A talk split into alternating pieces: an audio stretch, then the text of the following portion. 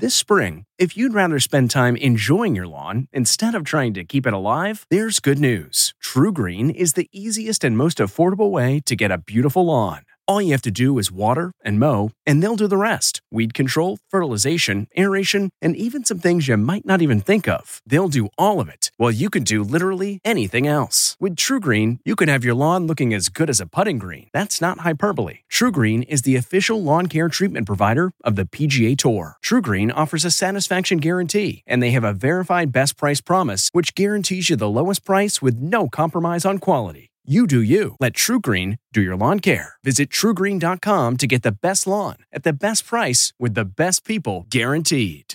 This episode is brought in part to you by Audible, your go to destination for thrilling audio entertainment.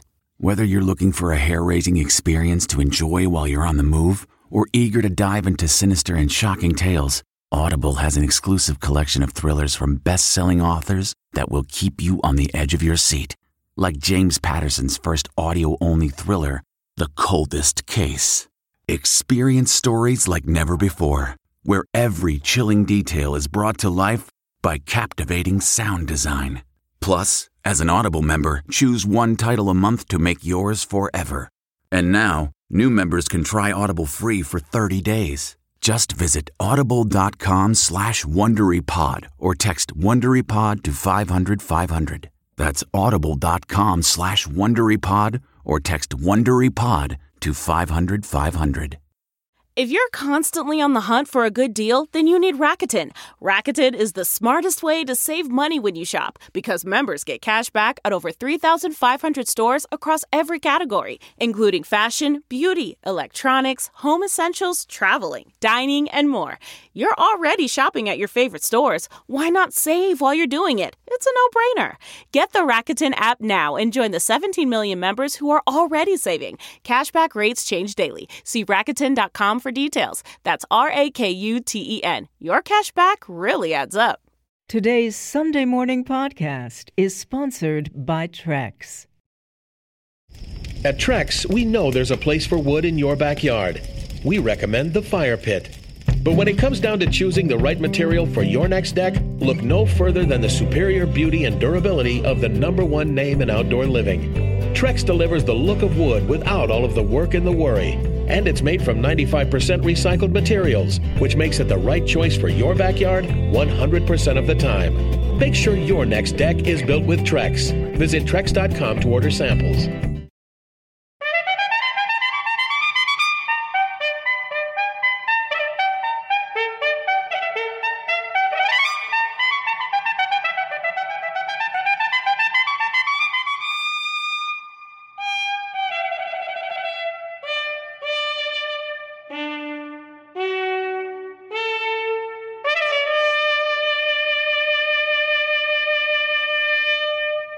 Morning. I'm Jane Pauley, and this is Sunday Morning. In a political era marked by bitter partisanship, one American family is leading the way toward encouraging the best from people in public life. They do it through an award honoring the memory and the words of a former president. Martha Teichner will report our cover story. Named for John F. Kennedy's famous book, for 30 years, Caroline Kennedy has been presenting the Profile in Courage Award to public figures willing to risk their careers to do what they think is right. When you give the awards, how does it feel? Well, um, it's like meeting a hero. We've been given the privilege of revealing this year's winner ahead this Sunday morning. Our Sunday profile Game of Thrones actress Emilia Clarke. Tracy Smith does the honors.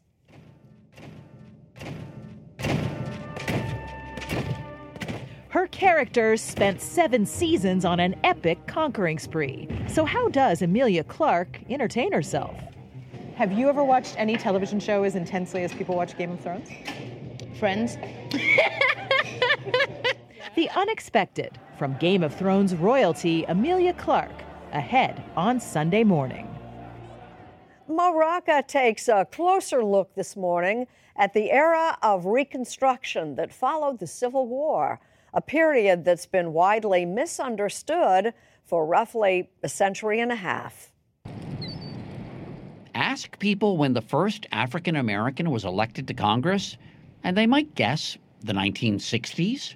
And they would never guess it was Hiram Revels from Mississippi. He takes office in February of 1870. It's the first time in this country, or really anywhere, that an interracial democracy was created. Later on Sunday morning, Revels was born free in North Carolina. The pioneering black congressman of Reconstruction. Who's the boss of the Los Angeles Clippers?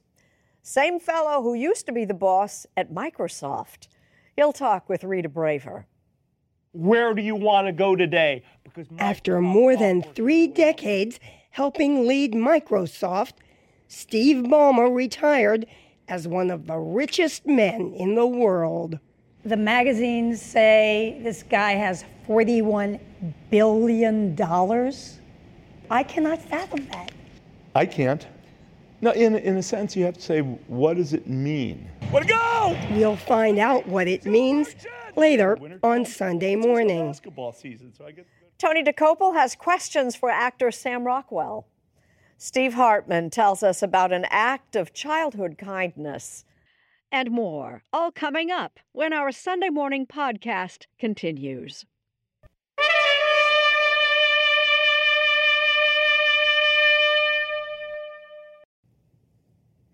For 30 years now, the Profile in Courage Award has been leading the way, honoring people taking the high road. With Martha Teichner, we're about to find out this year's winner in our Sunday morning cover story. John F. Kennedy in front of PT 109, the famous World War II snapshot that doesn't tell the story of how JFK, the war hero, saved the life of a fellow crew member. In American folklore, the good man always wins. The courageous man comes out. In 1956, as a young senator, Kennedy published Profiles in Courage about some of his own heroes, eight U.S. senators who did what they thought was right, not what was popular. Somebody who's willing to go against the wishes of his constituents for what he considers the best interests of the country. Even if it destroyed their political careers. In 1989, our family was thinking about how to memorialize him, and we decided to do it by honoring the quality that he thought was most essential in public life, which was courage. Recognizing. Since then, every year, the Profile in Courage Award has been given for an act or a lifetime of political courage party not an issue. Caroline Kennedy makes the presentation, now joined by her son, Jack Schlossberg. Civic involvement is your inherited legacy in so many ways. To think that I inherited a legacy of public service just based on the fact that I'm related to public servants would be to misunderstand what they stood for. So I think everyone inherits a legacy of public service just based on the men and women who have served before them and who have uh, made our country what it is today. We wanted something that would be both symbolic and beautiful. It's silver and heavy and made to look like a ship's lantern. Hopefully, the symbolism of the lantern will also help us all uh, go forward following our courageous leader. What does it say? That's a quote from the book. In whatever arena of life one may meet the challenge of courage, Whatever may be the sacrifice he faces if he follows his conscience, each man, I think he meant man or woman, must decide for himself the course he will follow. Elected mayor of New Orleans in 2010, five years after Hurricane Katrina, Mitch Landrieu inherited a city still ravaged by the storm. I would tell the people of New Orleans look, if we're going to come back, you have to sacrifice. This is going to hurt. On his watch, the city was rebuilt new hospitals, new schools, a new airport, a massive new flood protection system. But it was something much riskier politically that won Landrieu last year's Profile in Courage Award. Something suggested to him by his friend since childhood, trumpeter and New Orleans native Wynton Marsalis. He said, Look, you should take those monuments down. Marsalis was talking about the Confederate statues regarded as an affront by African Americans who represent more than 60% of the city's population. When he said that to me, really, it was like getting hit in the head with a bat. He waited, then chose his moment. There is a difference, you see, between remembrance of history and the reverence of it. After white supremacist Dylann Roof killed nine African Americans in a Charleston, South Carolina church.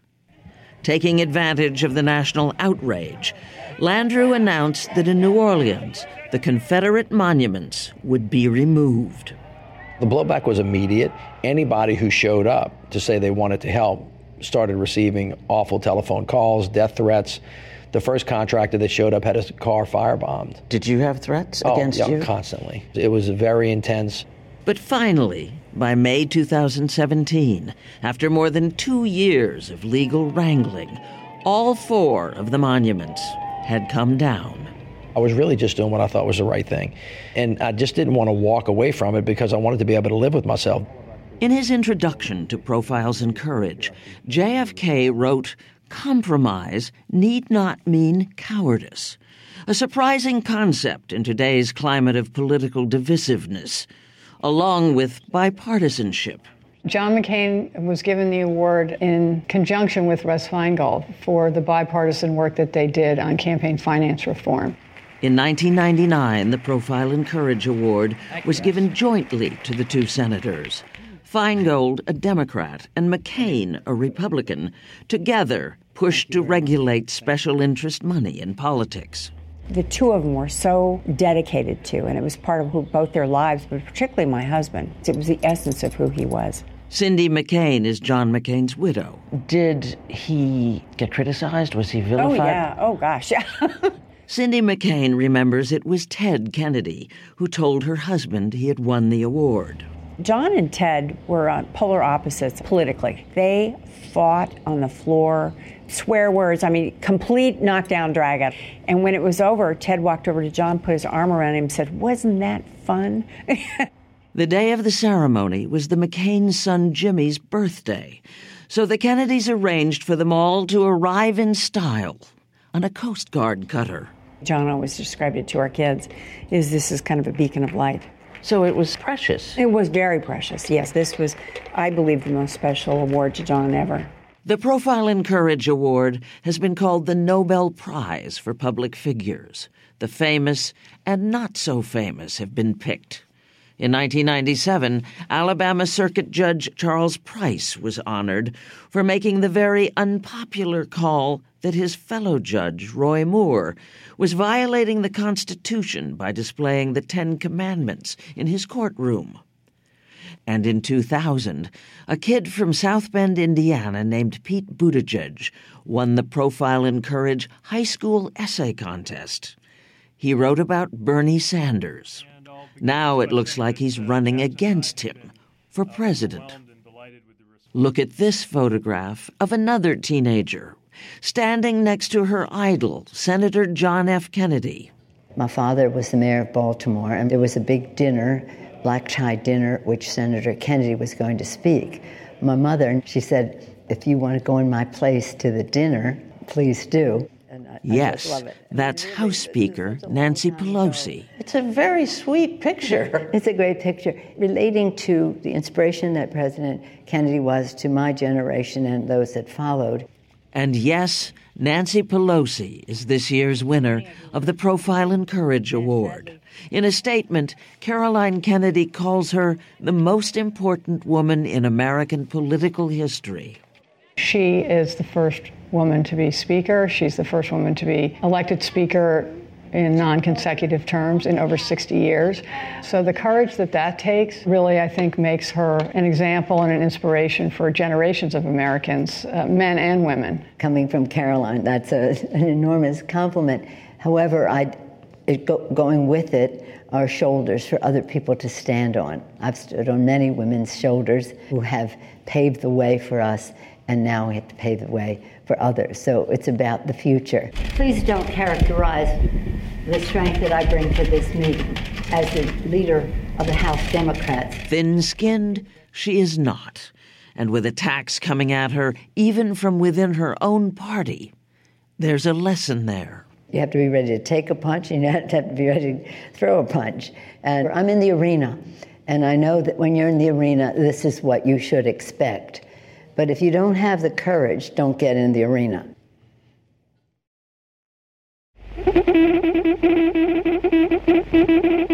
It's time, America. Time for Walter Winchell.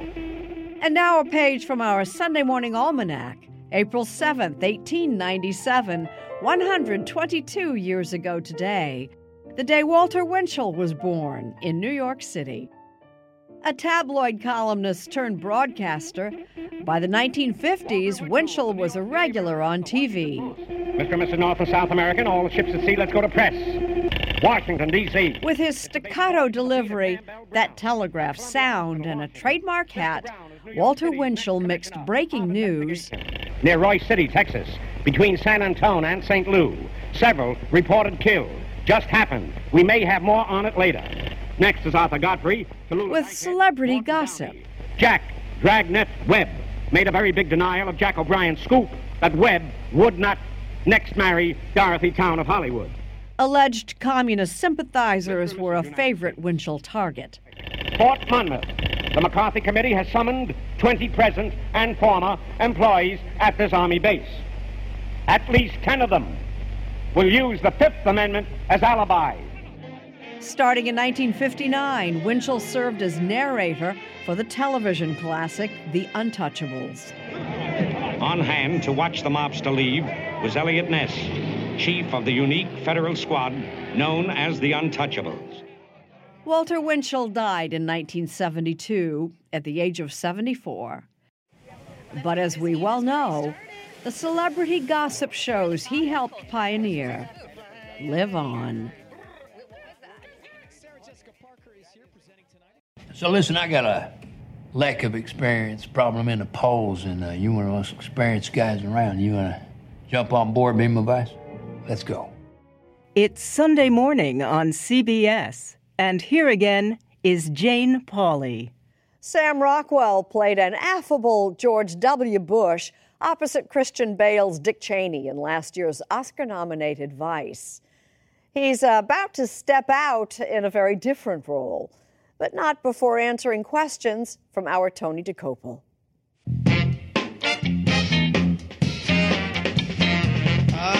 Sam Rockwell's long acting career, like a toy chest, is full of cowboys trying to wear me down on this. That's my main intention.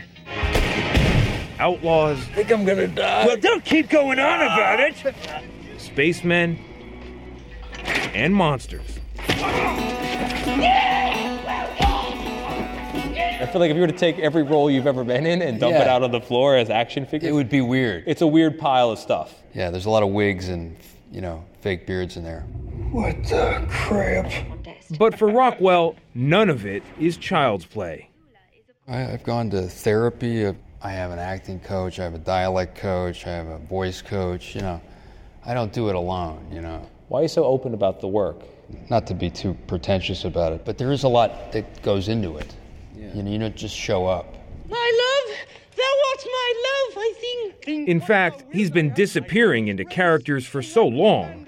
This is ridiculous. And so completely. That's the most well guarded yeast factory I've ever seen. He was once about as unknown as a celebrated actor can be. Now, most of you probably know me as that guy from that movie. You know, I'm talking about the main, not the main guy, but the other guy. But last year, Rockwell took home his first Oscar. Don't I know your face from someplace? I don't know, do you? For his role as a racist cop in the movie Three Billboards Outside Ebbing, Missouri. I could arrest you right now if I wanted to. For what? For emptying out your bucket there. That's that's against the being bad, against the environment laws. I want you to be my VP. This year, he was nominated again for his portrayal of President George W. Bush in Vice.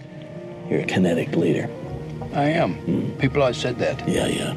And you get that thing, you know, in your lip, and you know whatever. You can't drop into it. There you go. Sometimes I, I um, but uh, yeah, it's hard on your uh, hard on your mouth, uh, W. Yeah, you little. It gets in there, yeah. Okay, here we go, Deanna. And action. And now, at 50, he's reminding audiences that he's always had the moves for center stage. Some of the parlor tricks, yes, yes, yes. Let's see. Whoa. Yeah, a little hat trick. Whoa. Yeah, that's fun. In a new FX series, Rockwell plays Bob Fosse, Everyone see what Gwen's doing with the arm? Break the legs. a dancer and choreographer turned director. Famed for movies like Cabaret and all that jazz. What was it that drew you to him? I guess the charisma. There's a kind of cool guy thing about him, and there's kind of a. He was a genius, and yet he was also really messed up, you know? That's what we do, though, isn't it? We take what hurts and we turn it into a big gag, and we're singing and we're dancing. There's also a haunted quality. Very haunted, yeah. I guess I'm, I'm attracted to characters like that, you know? It helps that Rockwell is also a dancer. It is fun. Sort of. Well, who taught you? You taught yourself? I just messed around. Just take those on! You know, I watched Risky Business, so I just learned how to do the splits. And I watched Footloose, and, you know, and I, I fancied myself a young Kevin Bacon, probably, you know. Sam Rockwell grew up the only child of divorced parents. He shuttled between San Francisco, where his father was a labor organizer, and New York, where his mom was a struggling actor. So, what are you getting exposed to at that age? Well, you're backstage with with uh, with people, and it's a vaudeville existence, I guess you could say. What does that do to a kid? Well, it's good and bad. I think it makes you wiser, and it also makes you a little strange when you go back to the normal sort of middle class life or working class life with when you're at school with kids who are having sort of a normal existence. You you relate to them a little differently. His first role was a 10 year old Humphrey Bogart in a Casablanca sketch with his mother. It was thrilling. It was thrilling. I got the bug like right away. And he dreamed big. What did you want to be? Like any other young actor, you want to be. this. people go through phases. They want to be Robert De Niro. You know, I went through a Robert De Niro phase, and you want to be Chris Walken. You want to be Gene Hackman. You're on your own. That's fine by me, Al. Really. But as he grew into being Sam Rockwell, other actors started to notice. What kind of work? What government agency? Problem solving work. George Clooney once reportedly threw a golf club into a wall to get him into Confessions of a Dangerous Mind. Yeah, I think that's true. I think that's true.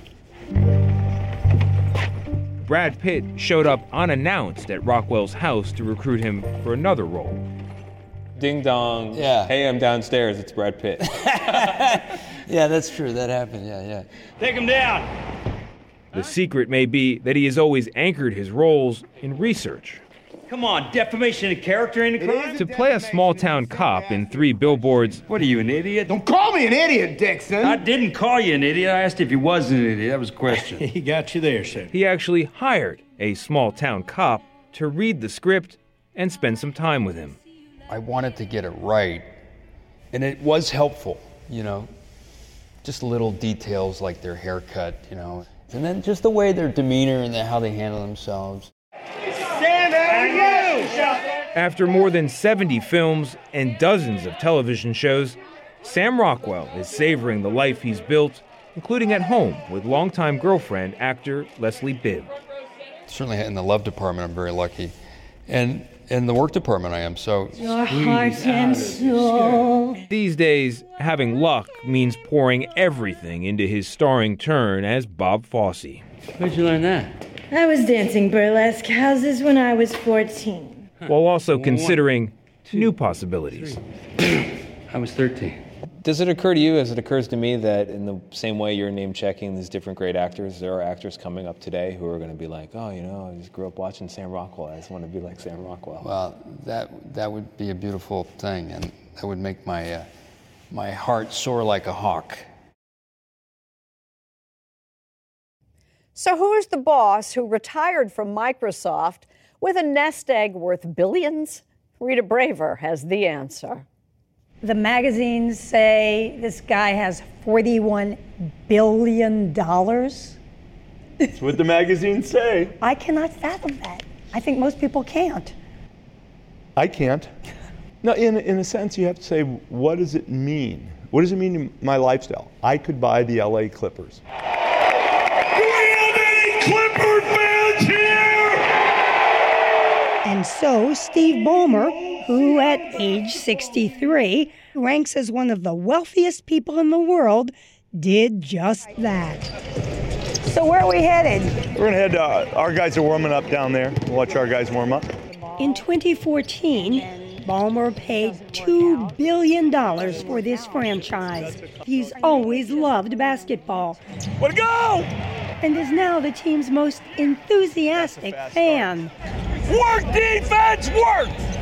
Let's go, Trez! Let's go, Trez! Though they've yet to win a championship.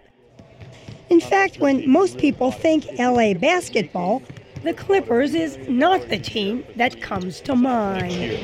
Why would someone who lives in LA choose to come to a Clippers game versus a Lakers game if they had the chance? Well, I think our team plays with a lot of grit, a lot of excitement, a lot of toughness, hardcore. You know, like swimming against the stream idea. Yeah, exactly. Ballmer is used to swimming against the stream. He grew up in Detroit in a middle class family. His dad, a Swiss immigrant who never finished high school. Steve Ballmer took a risk in 1980 and dropped out of business school to help an old friend from Harvard undergrad with his fledgling software company, Microsoft. The friend, of course, was Bill Gates. Did you have in the back of your mind that Microsoft was going to be this gigantic success? No, not really. Um, I wanted to have some responsibility, which I did. Uh, that was great. I wanted to work in a business that seemed to be rapidly changing because I have a little bit of ADD, if you will, in my personality. And I wanted to work uh, for somebody who I believed was really smart, and Bill was the smartest guy uh, I had met. Steve Ballmer became Microsoft's 30th employee, put in charge of sales and business development. Where do you want to go today? Because Microsoft software can really help you get there. while Gates and co founder Paul Allen worked on creating software. Ballmer struck a shrewd deal that ultimately gave him almost 8% of the company. And at least in the early years, there was plenty of sparring among the big three Gates, Allen, and Ballmer. It's a lot of pounding and shouting, uh, as well as some cold shoulder. But make no mistake about it, uh, none of the three of us was above a little bit of sh- little bit of shouting. Now remember, remember, we we're 24, 25, 26 years old. It was a heady time, the dawn of the personal computer era. As Microsoft morphed into a behemoth, launching revolutionary operating systems like Windows 95. In 2000, Gates named Ballmer to replace him as CEO. And Ballmer's high spirited antics at company meetings are still legendary. Developers, developers, developers, developers, developers, developers, developers, developers, developers. As CEO, Ballmer helped make Microsoft one of the leaders in selling software systems to large corporations. But he acknowledges he was late in steering Microsoft into the search and smartphone markets. Steve Ballmer retired in 2014, leaving in his own distinctive way. You've made this the time of my, my life.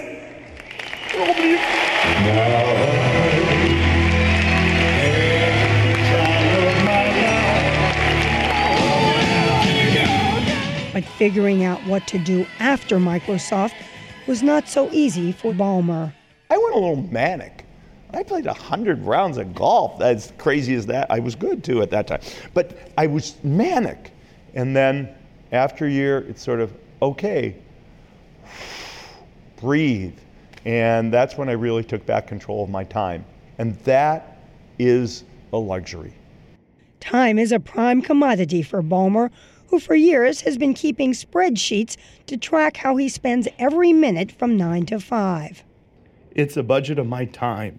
It shows the number of hours a year I want to spend 366 hours in the year on the Clippers. but it was his wife of 29 years, Connie Ballmer, who thought he should start spending his spare time on more than basketball. She'd been directing the couple's philanthropy. They are ranked among the top Americans in charitable giving. Their contributions aimed primarily at helping kids in need get a better chance in life.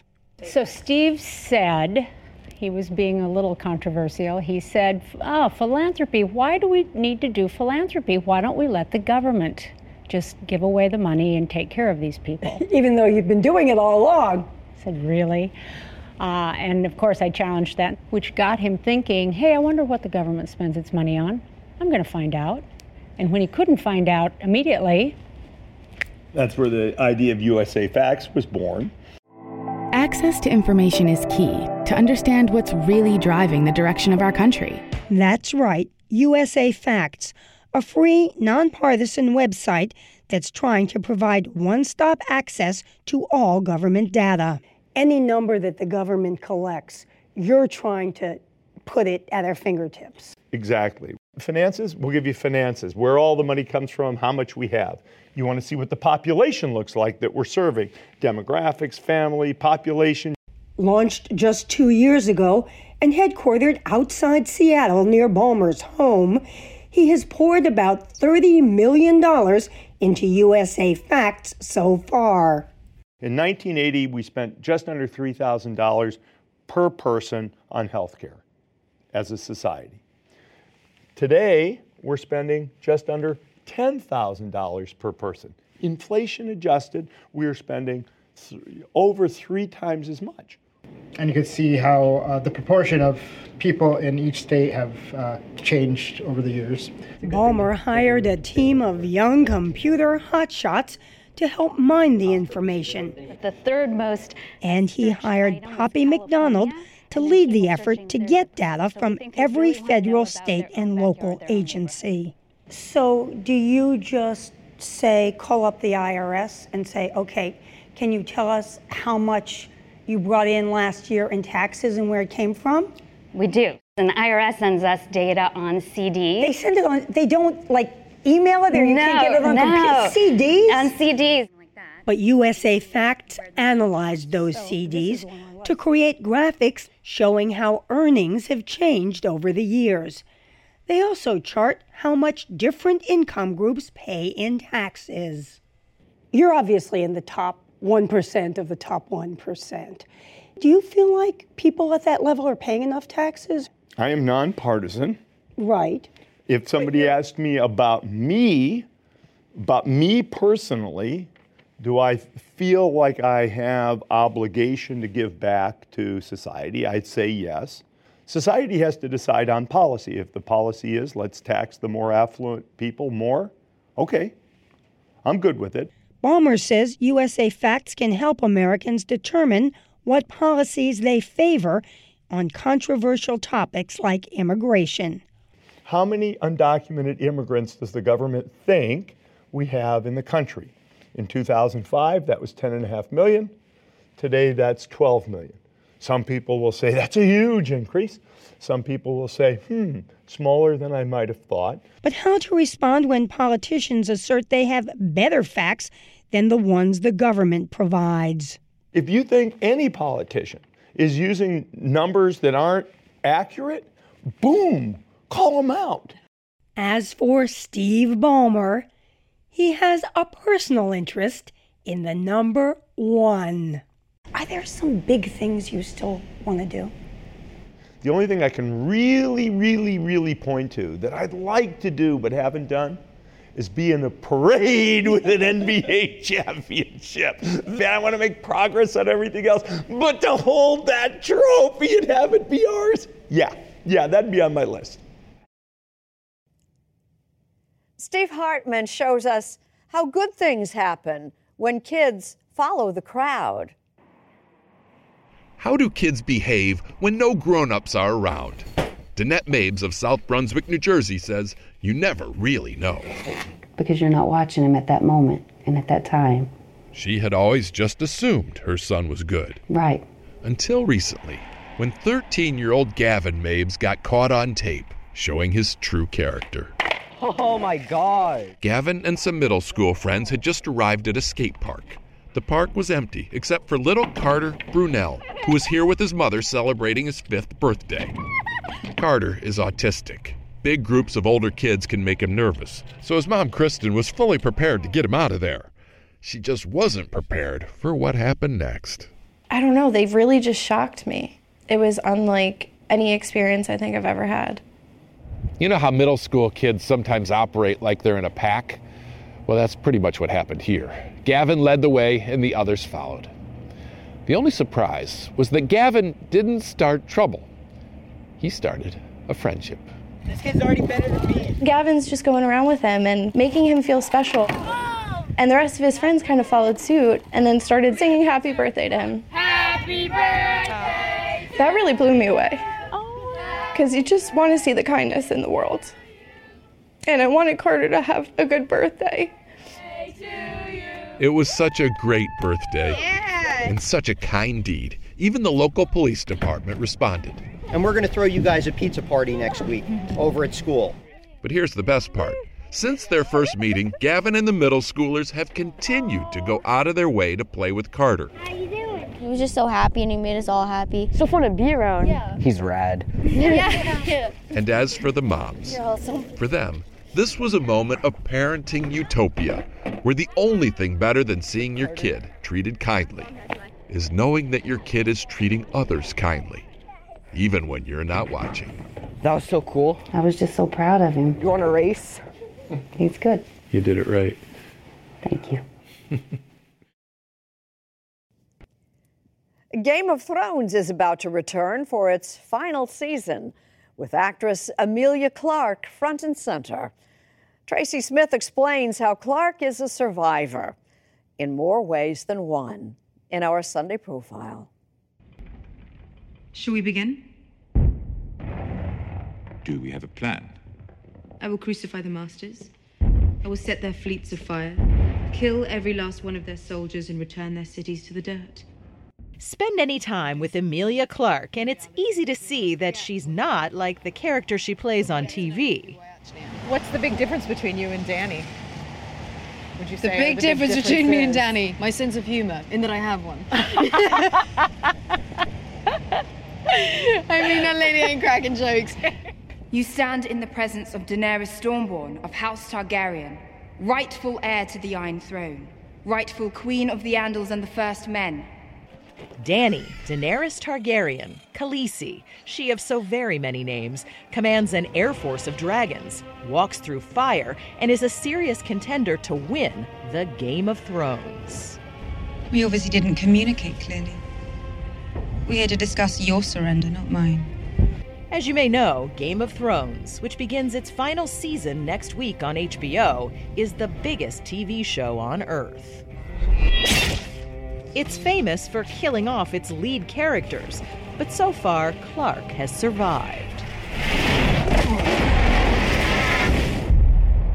even though you are one of the obviously most powerful characters in the show, I don't think audiences would be surprised if they killed you. Well, the th- this is this is the incredible writing, the incredible storytelling on the show, and in that way that life can be shocking and frightening and confusing, the show doesn't shy away from that for the sake of storytelling. It embraces that uncertainty and that kind of and i think that's part of the addiction that people can get with this show where you just you don't know what's going to happen next because anything can happen they've proved it time and time again So, without giving anything away, Yes. when you read that final script, yeah, what happens to Daenerys? Yeah. What was your reaction? it's it's it's um it's sort of almost impossible to answer that question Without giving something away? Mhm. Yeah, now that's where I'm at. I'm like, I'm literally like, I could be, re- I'll be really bad at poker. Um, I, I, I have so much to say about that. I have so much to say about it, and I can't say any of it. I have been sold like a brood mare. I've been shamed and betrayed, raped and defiled. In a series known for its strong female leads, the arc of Emilia Clarke's character is perhaps the most dramatic. She's a girl who has grown into a power that no one could have ever seen coming from the timid, frightened, sold piece of property that she was in the beginning of the show. Emilia Clarke's own beginnings were much more pleasant. She was born in London and got her first taste of acting at just five years old. We did this play, and I forgot all my lines, all four of them. Um, and I remember just standing there and just smiling and being like, this is kind of cool. Everybody's here. What's going on? And felt so at ease and so comfortable on the stage. Even not knowing your lines. Not knowing my lines, wh- whatever it was, I just felt really, really, really comfortable there, more so than in a group of like three girls. And that has stayed with me forever, where like, put me in a room with a thousand people and I'm zen, chill, completely chill. Put me in a room with six and I'm like, She went to drama school and landed a total of just two TV roles, including this daytime soap opera. You stalking me around campus with a pair of binos like some pervert. When she was asked to audition for Game of Thrones. So I remember I was like, I'm just gonna, I'm just gonna have to nail this. Listen to some gangster rap before I went into my audition. Gangster rap because just to try and like pump myself up a little bit. And that empowers you to yeah. get through it. Yeah, you kind of get like a swagger, and then you're like swaggering down the street. I remember I was like, no one was around, and I was kind of singing along in my music, like yeah. And then you walk in, hello, hi, so nice to see you. Thank you so much for seeing me. Come forward, my dear. But the part she got required more than swagger. Her first scenes took guts in the beginning when you were most vulnerable where yeah. you're you're you're sold to your husband yeah he rapes you yeah there's nudity yeah that you need to see her vulnerability yes but for you as a young actress coming into that was it tough yes in the first season, there were a number of moments where I was like, I'm going to go um, cry in the loo for a second. I'll be right back. You just stay right there. I'm just going to cry and get it all out, and then I'm going to come out and be completely fine.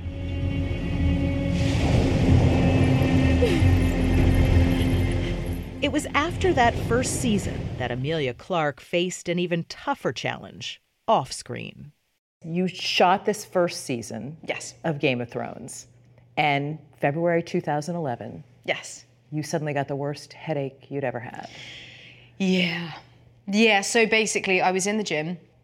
The, the most excruciating pain, like an elastic band just went like snap. In your head? In my head, like an enormous amount of pressure suddenly. And then very, very, very quickly, I realized I couldn't stand and I couldn't walk. And I managed to somehow crawl my way to the ladies' room and be violently ill incred- with this excruciating pain. And in that moment, I knew I was being brain damaged. She'd suffered what's known as a hemorrhagic stroke, bleeding on the brain. But incredibly, Emilia caught it in time to not only get it fixed, but return to Game of Thrones for season two. It's like, hey, thanks for giving me the job. Super appreciate it. Just had a little thing. It's fine. I'm fine. And, and you so, were pretty and much I was pretty fine. much fine. And, and you went back to work? Yes, and then six weeks after that, I was back at work. But as she was shooting these scenes, there was another swollen blood vessel lurking in Clarke's head. And two years after the first one burst, she was back in the hospital with another brain bleed. This one almost killed her. So, with the second one, there was a bit of my brain that actually died.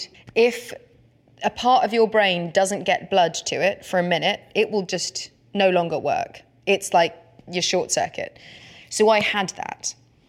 And they didn't know what what it was. So they literally were looking at the brain, being like, "Well, we think it could be."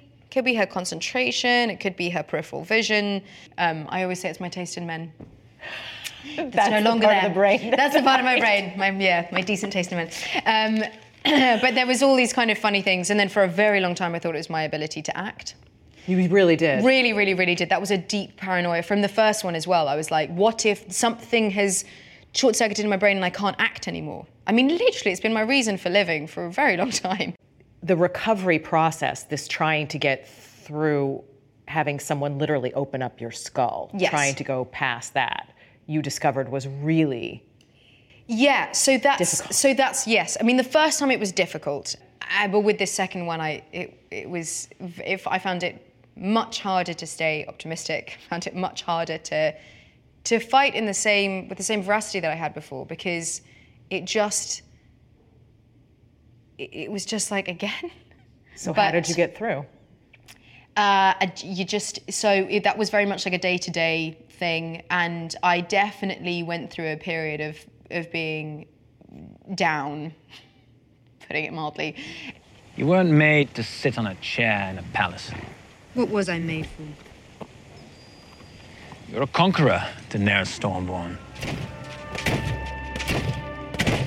But she says playing a strong woman on TV helped her to be one. You go on set and you play a badass and you walk through fire, and that became the thing that just saved me from considering my own mortality. And it also gave her perspective on her own fame. It grounded me in a way that nothing else ever could. Yeah. You know what I mean? It just it it become I I'm I'm not I don't Google myself. I'm not obsessed with celebrity culture. I don't. I'm. I really. I don't. I. I don't. I, I like walking down the street like a normal person. I miss interacting with humans. Can you walk down the street like a normal person? Yeah, pretty much. I get a lot of heckles. yeah, what's up, Khaleesi? And they're like, bro, not ever gonna happen. Okay. Your Royal Highness, thank you very much. Yeah. What do you do with I mean, the renown that you've gotten from Game of Thrones and from this character? What do you do now? How, how do you use that? I'm really, really, really lucky because when you're typecast as a strong, empowered female, Uh, then you know you get those roles. And she's using that renown to start a charity for brain injury survivors called SameYou. I really, really, really am going to put my heart, soul, and back into transforming aftercare for brain injury recovery and also just simply bringing awareness to the invisible disease that is brain injury. And at this point, you're in the clear, brain wise? Completely in the clear. At 32, Emilia Clarke is optimistic about the future. From a very personal point, there's been so much life that I've lived in the 10 years that I've been working on this show. So you're saying goodbye to so much more than just the character. You're saying goodbye to, I'm saying goodbye to my 20s. Bye bye now. Um, and how does that feel? Uh, yeah, it feels, it feels, um, is, it feels as exciting as it does sad. Because I can't wait for the next, the next thing, the next decade. Literally can't wait for it. Now, Mo Rocca with a closer look at a period in our history both maligned and misunderstood. Call it the original Great Escape. On May 13, 1862, just over a year into the Civil War, an enslaved man named Robert Smalls, who labored on a Confederate steamer in South Carolina's Charleston Harbor, set into motion a daring plan. He saw that the Confederate crew had left, and he knew that oftentimes they left for the evening not to come back until the next day. As his great great grandson Michael Boulware Moore explains, for Smalls and six other slaves and their families, the stakes couldn't have been higher. They knew that if they got caught, that they would be not just killed, but probably tortured in a particularly egregious and public manner. Disguising himself in the top hat and long overcoat of a Confederate captain, Smalls piloted the ship past Fort Sumter towards the Union blockade and freedom. It really blew people's minds because, you know, it just was beyond what people thought an enslaved person could do. Not every great story has to become a movie, but I mean, come on. There's so many twists and turns in the story that would be just amazing. And how about this for a second act? After returning home to Beaufort, South Carolina, Robert Smalls was elected to the U.S. House of Representatives, one of more than a dozen African Americans to serve in Congress during the period known as Reconstruction, when the formerly rebel states were reabsorbed into the Union and 4 million newly freed African Americans were made citizens. It was a time of unparalleled hope. Harvard professor Henry Louis Gates has produced a new documentary about Reconstruction, airing this month on PBS. When you look at the radical, amazing changes that happened within a few years of the demise of slavery, there was a kind of irrational exuberance. Gates says Reconstruction is one of the most misunderstood chapters in American history. Black men could vote, and they were about to elect congressmen to represent them throughout the South. I mean, you go and you ask people on the street who the first black person was elected to the U.S. Congress, they're going to guess it's the 1960s, the 1970s. And they would never guess it was Hiram Revels from Mississippi. Hiram Rhodes Revels was born free and served as a chaplain to black regiments during the Civil War. On February 25, 1870, he was sworn in as a senator from Mississippi, an office once held by Jefferson Davis, who left the Senate to become president of the Confederacy. Is this a big national moment? Oh, it's a, historic moment. And it's memorialized in the famous Currier and, and Ives lithograph that shows the first senator and members of the House of Representatives who were African Americans. The famed printing house created this lithograph featuring the African American members of Congress, all of them Southerners, all of them Republicans, in 1872. Wow, look at that. Harvard University's Houghton Library houses one of the few known copies. When Frederick Douglass saw the portrait of Hiram Revels, he said, At last the black man is represented as something other than a monkey. So some of these men, seven years before, are slaves. That's right, absolutely. There were only two of these men who were born free. It's the first time in this country, or really anywhere, that an interracial democracy was created. Columbia University historian Eric Foner estimates that about 2,000 African Americans held some kind of public office during Reconstruction. We tend to think of slaves as ignorant or unsophisticated, but you know, they had been living in American society for their whole lives, and their parents had too. The, the slave trade from Africa had ended long before. These people were Americans, and they wanted the same rights, the same opportunities as free white people had. How gutsy was it for these guys not just to try to be elected, to, but to get seated and to actually demand equality? Lawrence Otis Graham wrote a book about Mississippi Senator Blanche K. Bruce, who was born a slave in Virginia before becoming a successful plantation owner in Mississippi. Bruce and his wife Josephine were one of the wealthiest African American couples in America and lived in this townhouse in an integrated Washington, D.C. neighborhood. This is not someone who was in over their head. This was someone who, despite all the odds against him, um, succeeded enormously. The year he's seated in the Senate, 1875, is the apex of black representation during Reconstruction. Seven House members and one senator. So that's the high point. Yeah, no, it is. And so, but he doesn't get to enjoy that high point very long with his colleagues. When neither candidate in the 1876 presidential election secured enough votes in the Electoral College to be declared winner, a deal was struck. Southern Democrats agreed to back Republican candidate Rutherford B. Hayes. In exchange, the federal troops who had protected black voters were withdrawn from the South. Black voting rights were gradually stripped away, and black representation in Congress faded. Reconstruction was over, and the Jim Crow era of segregation began. For most of the 20th century, Reconstruction was portrayed as a failure. This is how the South Carolina state legislature was depicted in D.W. Griffith's 1915 The Birth of a Nation.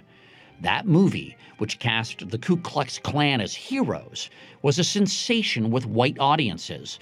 President Woodrow Wilson even hosted a screening at the White House and most schools taught Reconstruction as a misadventure at best. That's what I was taught in high school in the 1950s. Reconstruction was the worst uh, period in American history. It was a travesty of democracy.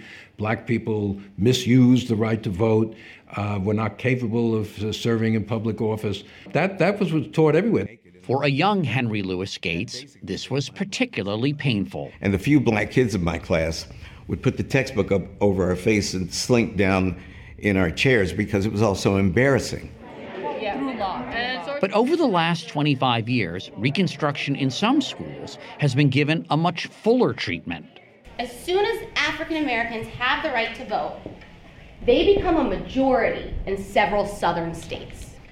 And in 2017, the Reconstruction era National Monument was established in Robert Smalls' hometown of Beaufort, South Carolina. Just down the road, you can see the house he lived in as a free man and the church he attended. Alongside it is a bust of Smalls, the only known statue in the South of any of the pioneering black congressmen of Reconstruction. They were no different than other congressmen. They weren't all great geniuses, and they weren't uh, rabble uh, like you saw in uh, Birth of a Nation. Well, I think the black congressmen are worth studying not only in their own right, but as symbols of a very big effort in our history to make this an interracial democracy.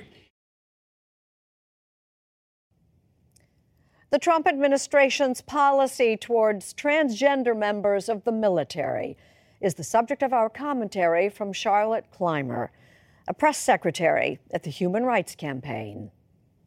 As a military veteran and proud transgender woman, the Trump administration's attempted ban on transgender people in the military hits home for me. It's personal. For over three years, I carried caskets in Arlington National Cemetery. I folded American flags for loved ones.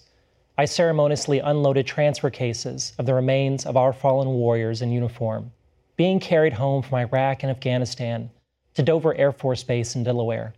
Every casket and transfer case I carried was covered by an American flag. Every single one. And that is all I remember about any of them. I never knew their race. I never knew their religion or education or birthplace. I didn't know their political party or who they voted for. I didn't know what music they liked or their guilty pleasure movie or what they did with their friends on the last Saturday night in their hometown before shipping out to war. I'll never know the names of their parents and spouses and children. I'll never know the intimate details of their personal lives. I'll never know who they loved and how they saw themselves in the world. All I know about those I carried was that they died in selfless service and they wore the flag of this country to the grave. No one at Dover Air Force Base or Arlington National Cemetery asked if those we buried were secretly transgender. It didn't matter then, and it certainly doesn't matter now. The lies perpetuated about transgender people serving in the military have been thoroughly debunked and rejected by medical experts, by budget analysts, by military generals and admirals, by the vast majority of the American people, and not least by history of Americans who have been barred from service and proved bigots wrong. They barred men of color, they barred women, they barred gay, lesbian, and bisexual people. We have been at this intersection of fear, cynicism, and outright ignorance many times. And we are always reminded that the only true threats to our country's strength are hatred and an absence of character. And yet, even while all this takes place, there are thousands of openly transgender service members, trained professionals, some of the best and brightest our military has to offer, serving right now many of them in combat zones. Despite the stress and anxiety from a commander in chief who has no faith in them, a commander in chief who himself never served a single day in uniform, they continue to meet the highest standards of excellence. Given all this, I have to ask my fellow Americans is this what we want our beloved country to stand for? I'm Jane Pauley. Thank you for listening. And please join us again next Sunday morning.